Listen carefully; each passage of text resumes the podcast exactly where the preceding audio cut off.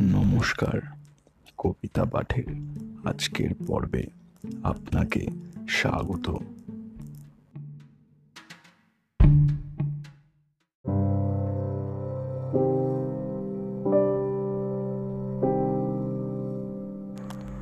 আজকে আমার নিবেদন কবি সুকুমার রায়ের বিখ্যাত কবিতা, বোম্বাগড়ের রাজা কবিতা পাঠে আমি সাহেব।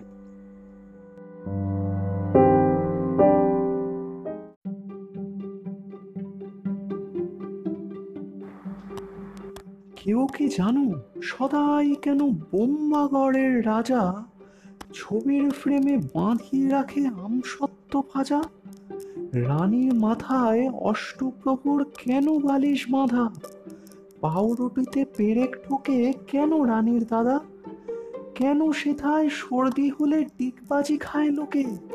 জোছনা রাতে সবাই কেন আলতা মাখে চোখে? ওস্তাদেরা লেপ মুড়ি দেয় কেন মাথায় ঘাড়ে? ডাকের পরে পণ্ডিতেরা ডাকের টিকিট মারে?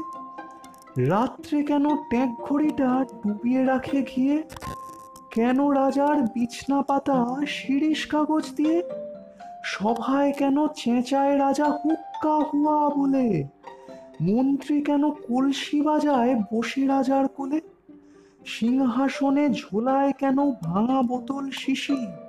কুমড়ো নিয়ে ক্রিকেট খেলে কেন রাজার পিসি? রাজার খুঁড়ো নাচেন কেন হুকোর মালা পরে? এমন কেন ঘটছে তা কেউ বলতে পারো মোরে?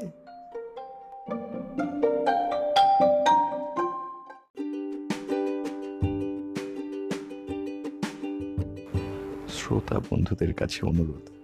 অবশ্যই জানিও কেমন লাগছে আমার কবিতা পাঠ।